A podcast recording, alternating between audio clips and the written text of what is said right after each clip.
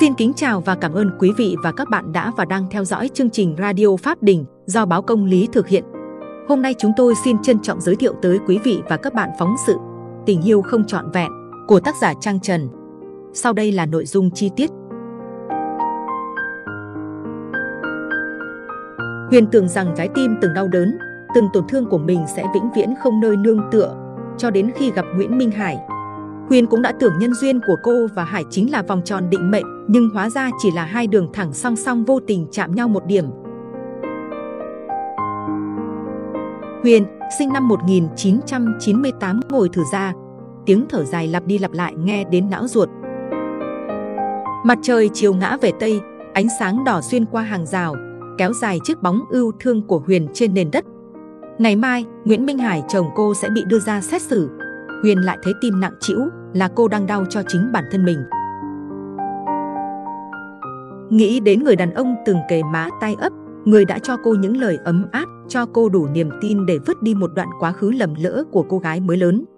Người đó thực sự đã cho cô những ngày tháng hạnh phúc, nhưng chính người đó cũng đưa tay tước đoạt đi tất cả. Hải đã nhẫn tâm chút lên người cô màn mưa dao, chỉ nghĩ đến đó thôi Huyền lại không ngăn được cơ thể ngừng run. Đôi lúc cô tự mị hoặc lòng mình. Đó chỉ là một giấc mơ, nhưng rồi cuối cùng cô cũng thua bởi tất cả đều là sự thật. Mà đối diện với sự thật đó lại khiến cho tâm cô dai dứt. Càng lúc cô lại càng thấy cái sự thật người buông kẻ níu trước giờ chưa từng có kết tốt đẹp bao giờ. Nghĩ đến đoạn quá khứ của mình, Huyền cảm thấy xót xa cùng ân hận. 16 tuổi, cô đã vì tin tưởng người, tin tưởng đời mà trao thân, nhưng cuối cùng chỉ mình cô chịu thiệt. Hậu quả của cuộc tình non dài ấy, Huyền có thai. Không nói cũng có thể hình dung ra được thời gian đó, cô gái ở độ tuổi đó đã phải hoang mang, chịu áp lực khủng khiếp như thế nào. Cuối cùng, Huyền cũng đã chọn làm điều tử tế, quyết định giữ lại đứa nhỏ, chấp nhận sẽ làm mẹ đơn thân. Có lẽ đó là quyết định không dễ dàng với bất cứ ai ở vào hoàn cảnh của cô. Nhưng Huyền đã làm được và làm tốt. Thực lòng mà nói, sau cuộc tình đầu chết hiểu ấy, Huyền cũng như chim sợ cành cong. Người một lần bị tổn thương cả đời e sợ. Thói thường, khi người ta đã bị tổn thương hoặc bị làm cho kinh sợ thì cũng sẽ nảy sinh tâm lý phòng ngừa, nghi hoặc để rồi khi rơi vào tình cảnh tương tự thì cũng dễ nảy sinh tâm lý bất an. Huyền đã như thế khi gặp Hải, đặc biệt khi Hải biết Huyền có thai, nhưng vẫn muốn ở bên cạnh. Trước sự quan tâm đầy chân thành của Hải, cuối cùng Huyền cũng quyết định đặt xuống những tổn thương xưa cũ, cố gắng để xóa đi suy nghĩ vốn ăn sâu một lần bị rắn cắn, 10 năm sợ dây thừng. Nguyễn Minh Hải sinh năm 1997, chỉ hơn Huyền một tuổi nhưng trông khá già đời. Năm 2015, Hải và Huyền cùng dọn về sống chung, hai năm sau họ chính thức đăng ký kết hôn, nên nghĩa vợ chồng. Huyền không hiểu sao từ khi chính thức là vợ chồng, có con Hải lại như trở thành một người khác.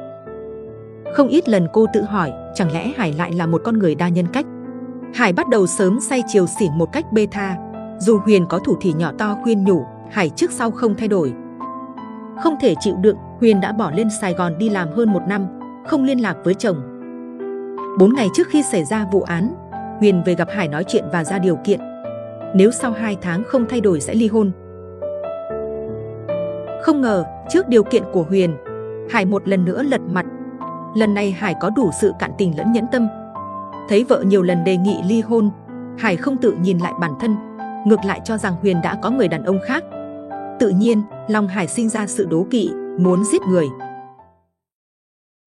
Tối ngày 28 tháng 2 năm 2020, vợ chồng Hải lại cãi nhau về chuyện ly hôn. Lần này thì cái ý nghĩ vợ có người khác khiến Hải thực sự điên lên vì ghen và tất nhiên lần này Hải nghĩ ngay đến ý định giết vợ. Chờ lúc Huyền đang ngủ say, Hải đã quyết định vung dao.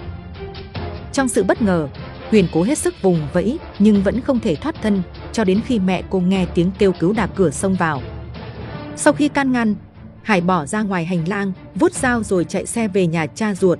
Đến ngày mùng 2 tháng 3 năm 2020, anh ta ra công an xã Tân Thạnh Tây đầu thú. Cơ quan giám định thương tích chỉ rõ, cơ thể Huyền có tổng cộng 25 vết thương, tương ứng với 25 nhát dao chém vào vùng trọng yếu. Tại tòa, bản kết luận giám định được đưa ra. Dù tóm lược nhưng phần kết quả giám định trải dài 3 mặt giấy A4, liệt kê vô số vết thương băng kín, vết thương đứt gần lìa ngón tay, hay thương tích do vật sắc nhọn tác động. khiến tất cả những người có mặt tại khán phòng dùng mình. Huyền đã may mắn thoát chết nhưng phải chịu thương tật vĩnh viễn 44%. Người đàn ông của Huyền tại phiên tòa trước sau vẫn một lời, chỉ dọa để vợ không bỏ nhà đi, chứ không có ý định tổn hại hay tước đoạt mạng sống của cô.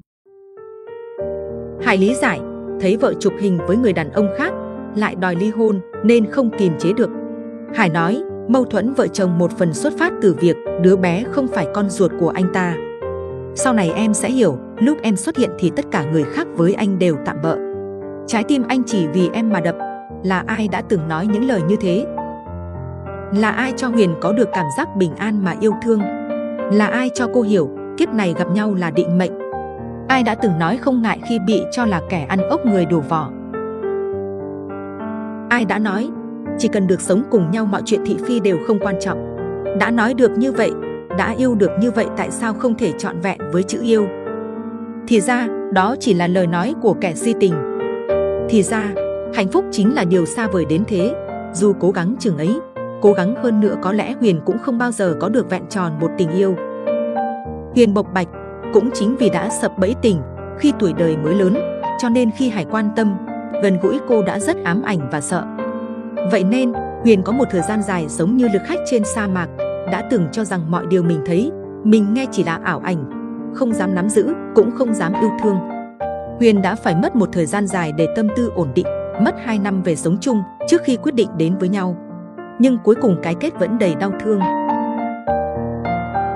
Nguyễn Minh Hải bị tòa án nhân dân thành phố Hồ Chí Minh tuyên mức án 15 năm tù về tội giết người.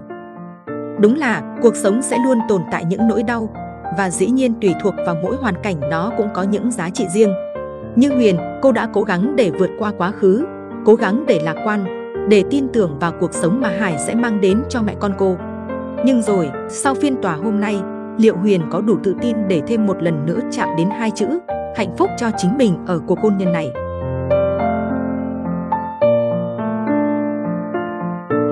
Quý vị và các bạn vừa nghe phóng sự Tình yêu không trọn vẹn.